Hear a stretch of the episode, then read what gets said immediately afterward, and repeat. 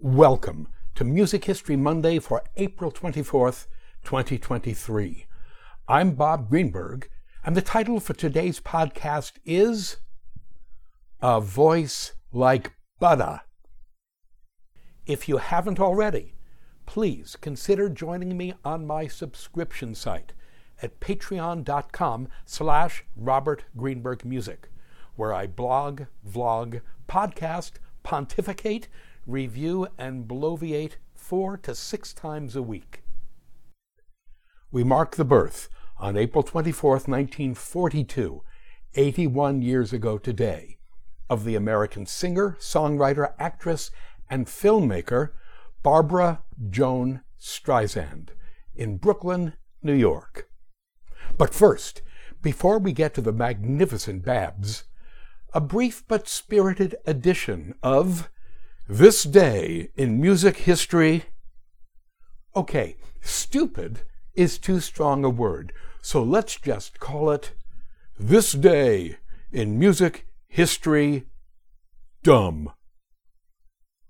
On April twenty-fourth, two thousand seven, sixteen years ago today, the American musician, actress, singer, and songwriter Sheryl Crow, born nineteen sixty-two, declared on her website that in order to help the environment, the use of toilet paper should be limited to, and we quote, only one square per restroom visit, except, of course, on those pesky occasions where two to three could be required, unquote. Yeah, we cannot help but wonder precisely what pesky occasions Crow might be referring to. Additionally, we must assume that Miz Crow's proscription against T P overuse was intended to be voluntary, as the issues surrounding enforcement are indeed troubling. Sheryl Crow's environmental concerns extended as well to what she deemed to be the profligate use of napkins. She went so far as to design a line of clothing that features what she called a dining sleeve. Those sleeves, what amounted to wearable napkins, were replaceable. They could be detached after diners had used them to wipe their mouths and replaced with clean sleeves. What a shock! The dining sleeves never caught on. While we would acknowledge that Sheryl Crow's environmental heart is in the right place, we would respectfully suggest she aim a bit higher than toilet paper and, for example, stop drinking from plastic water bottles, as seen in the image attached to this post. Just suggesting. Barbra Streisand, born nineteen forty-two. There is nothing I can say about Maestra Streisand that has not already been said a thousand times regarding her talents as a singer, actress, and filmmaker, her command of the stage, her intelligence and sense of humor, her ego and ambition, her philanthropy and activism. The cliches be damned. She is truly a force of nature and one of a kind. She has been a constant presence in our cultural lives for seven, seven decades. Her first network television appearance occurred on April fifth, nineteen sixty-one, when she appeared on The Jack Parr Show, later The Tonight Show, which was guest hosted that evening by Orson Bean, nineteen twenty-eight to twenty twenty.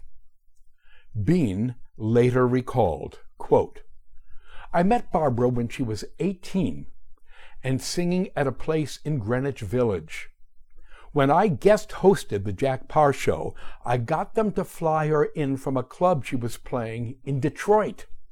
She was a nervous wreck. But then, when she started singing the song A Sleepin' Bee, it was like God singing through her. She got a standing ovation, which doesn't happen on T V. It was an incredible moment, unquote. That performance of A Sleepin' Bee with music by Harold Arlen and words by Truman Capote, took place over sixty-two years ago.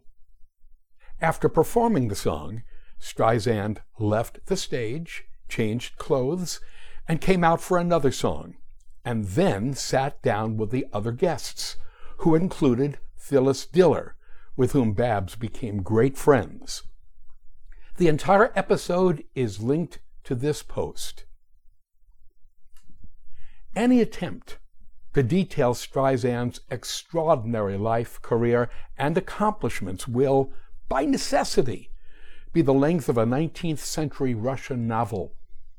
I will be forgiven, then, for delegating the job of briefly summarizing Streisand's career and accomplishments to what are the opening three paragraphs of Wikipedia's one hundred ten paragraph article on Streisand.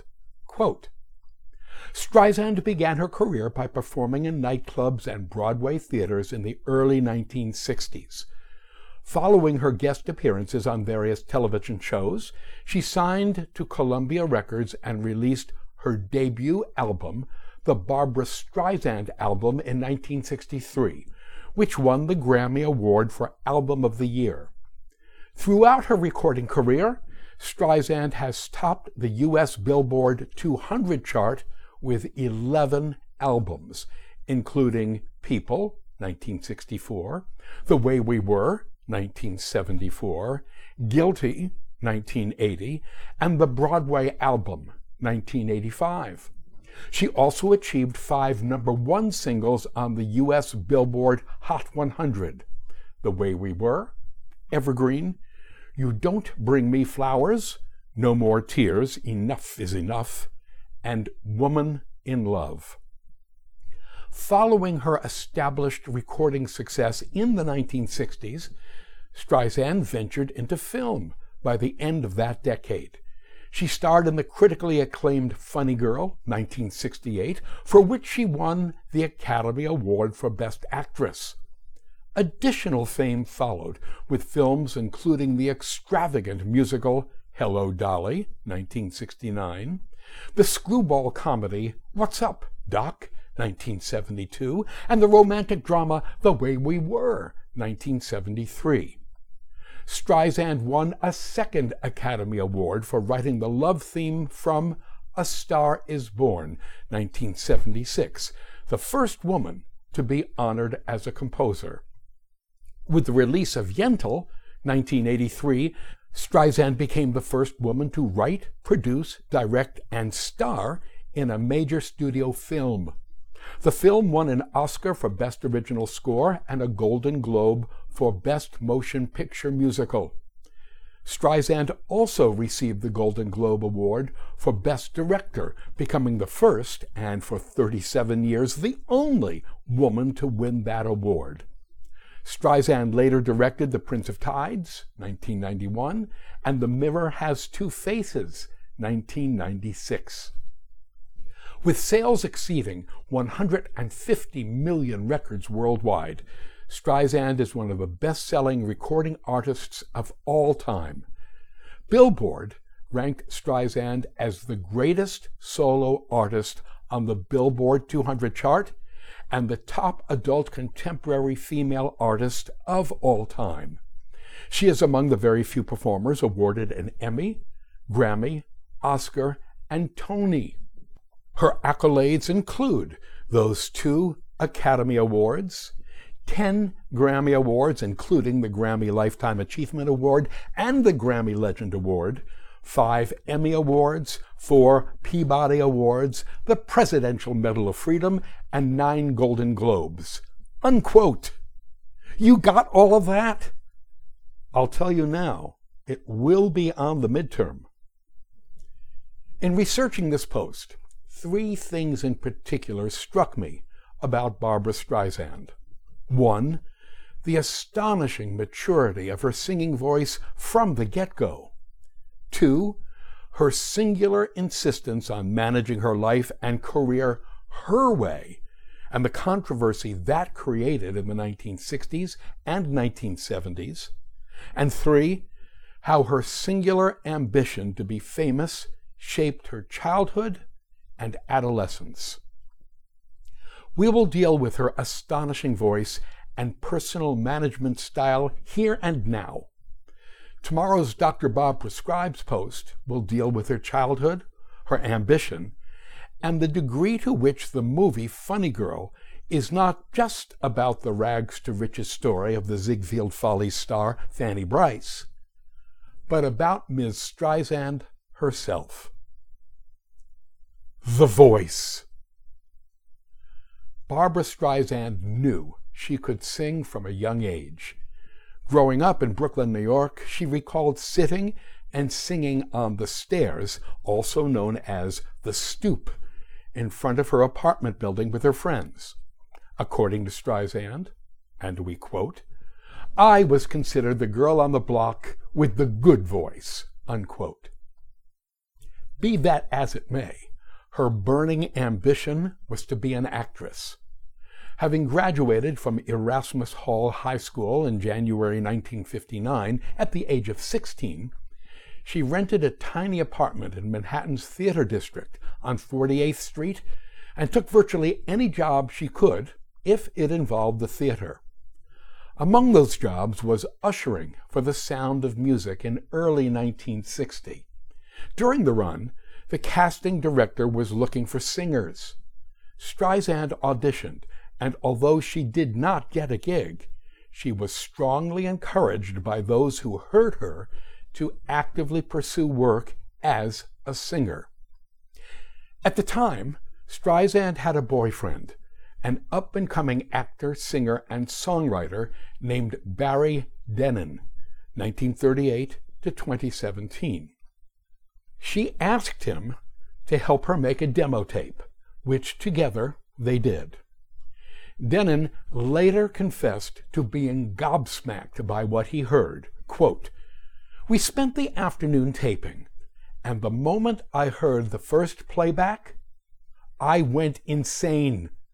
This nutty little kook had one of the most breathtaking voices I'd ever heard. When she was finished, and I turned off the machine, I needed a long moment before I dared look up at her," unquote. Dennen helped Babs put together a brief nightclub act and then managed to convince her to sign up for a talent contest at a gay nightclub in Greenwich Village called The Lion on West ninth street.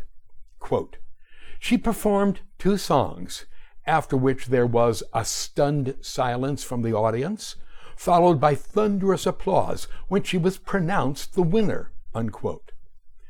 The management of The Lion liked young Streisand so much that she continued to sing at the club for the next few weeks.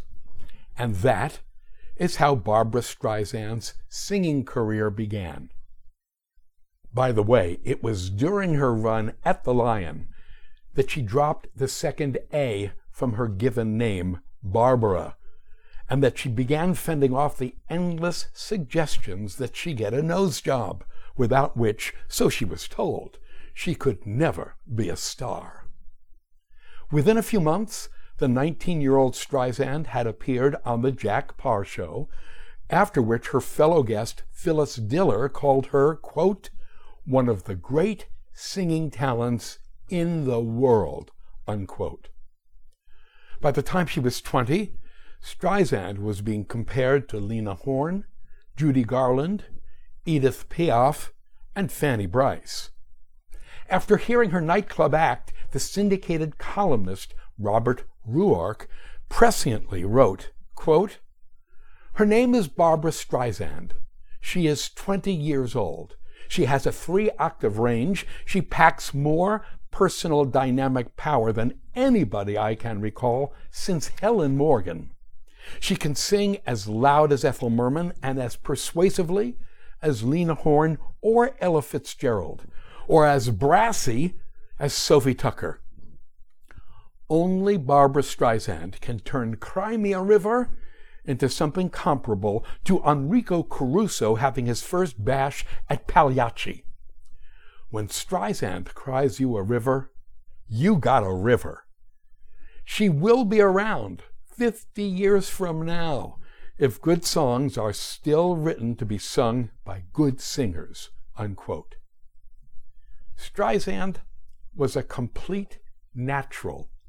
She was nearly pitch perfect from day one, and she became pitch perfect by day two, perhaps day three. A natural mezzo-soprano, she developed her signature singing style, called by one wag, quote, "a suspension bridge between old-school belting and microphone pop," unquote, entirely on her own, a sometimes husky, sometimes velvety, always crystal-clear voice, famously described as being like butter. Whitney Balliet, nineteen twenty-six to two thousand seven, a jazz and book critic for The New Yorker from nineteen fifty-four to two thousand one, wrote, quote, "Streisand wows her listeners with her shrewd dynamics, in your ear soft here, elbowing loud there. Her bravura climbs, her rolling vibrato, and the singular Streisand from Brooklyn nasal quality of her voice, a voice as immediately recognizable in its way as Louis Armstrong's," unquote. My Way or the Highway. From the very beginning of her career, Barbra Streisand insisted on doing things her way. When she was just twenty-one, she signed a recording contract with Columbia Records. In exchange for less money up front, she insisted on and received full creative control over her recordings. The president of Columbia Records, Goddard Lieberson, was none too happy with her attitude, but he signed her anyway. Years later, Streisand remembered, quote, "The most important thing about that first contract, actually the thing we held out for, was a unique clause giving me the right to choose my own material. It was the only thing I really cared about. I still received lots of pressure from the label to include some pop hits on my first album, but I held out for the songs that really meant something to me," unquote. Columbia wanted to call that first album Sweet and Saucy Streisand. Exercising her creative control, Streisand nixed the title and instead insisted that the record be called the Barbra Streisand Album. Her logic was simple, quote, "If you saw me on T V, you could just go to the record shop and ask for the Barbra Streisand Album. It's common sense," unquote. Yes, it was. The Barbra Streisand Album scored the top ten on the Billboard chart and went on to win three Grammy Awards, making Streisand the best-selling female vocalist in the United States and establishing her as being, quote, "the most exciting new personality since Elvis Presley," unquote. The reputation. In the male-dominated entertainment industry, Streisand was notable for all of her firsts as a woman. The first woman to win a Golden Globe Award for Best Director. The first woman to earn an Academy Award as a composer. The first woman to write, produce, direct, and star in a major studio film, and so forth. Unfortunately, all of these firsts say as much about the dreadful state of sexual equality at the time she broke into the industry as they do about Barbra Streisand herself. Truly, she had the chutzpah, the willingness, the smarts, and the talent to venture where no woman had gone before, and she paid for it. She was called pushy, difficult, shrill, and a bitch. Double standard words all. An ambitious man is assertive. An ambitious woman is pushy. An outspoken man is forthright. An outspoken woman is called shrill. An exacting man is a perfectionist. An exacting woman is called difficult. A strong man is called uncompromising. A strong woman is called a bitch. Barbra Streisand's reputation for being all of the above dogged her until the times, albeit slowly, began to catch up with her. Love her or not, we must respect her, not for just her talent and extraordinary artistic legacy, but for virtually creating a new sort of star, one who didn't change her name. Yeah, taking a single letter out of Barbra does not constitute a name change, or get a nose job, or allow anyone to tell her how to run her life and career. Rather, as Pauline Kael observed apropos of Streisand in her review of the movie Funny Girl in The New Yorker, quote, "It's been commonly said that Funny Girl was a comfort to people because it carried the message that you do not need to be pretty to succeed." That is nonsense. The message of Barbra Streisand in Funny Girl is that talent is beauty. And this isn't some comforting message for plain people. It's what show business is all about. Unquote. We conclude this post with an anecdote that stands as a magnificent example of Streisand's reputation in the nineteen seventies. It's a story that stems from the nineteen seventy-six remake of King Kong, a movie produced by the Italian-born action movie mogul Agostino Dino De Laurentiis, nineteen nineteen to twenty ten. In the original nineteen thirty-three version of King Kong, the lead female character was named Anne Darrow.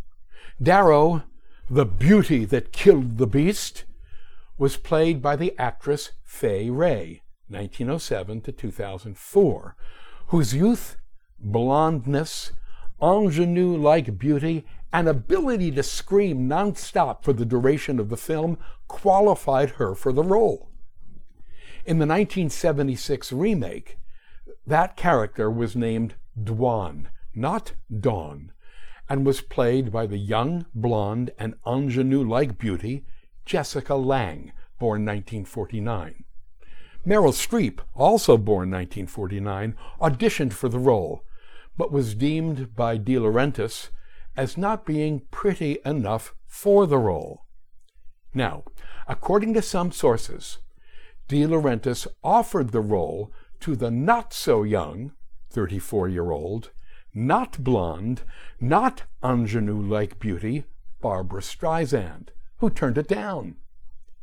This rings entirely false, and false it is.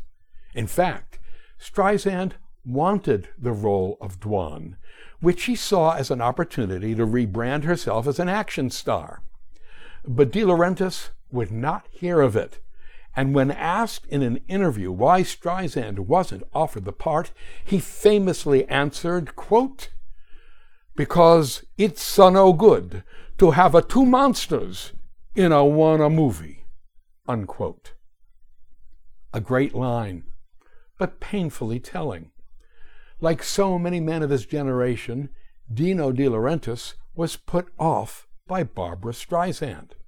Having been born in nineteen nineteen and raised in Naples, Italy, he was, if nothing else, a man of his place and time, a man woefully unprepared to deal with a woman and artist like Barbra Streisand.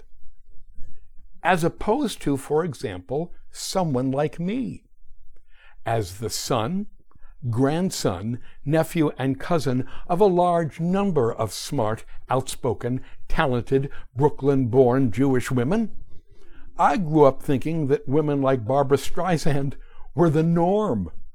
I learned early on that to treat them disrespectfully was to tread most dangerously. Tomorrow's Doctor Bob Prescribes post will tackle the movie Funny Girl as a biography of both the vaudeville star Fanny Brice and Barbra Streisand, and will examine Streisand's performance as among the greatest film debuts of all time. Thank you. To sample and download one or all of my many courses on subjects musical produced by the Great Courses slash The Teaching Company, please visit my website at robert greenberg music dot com.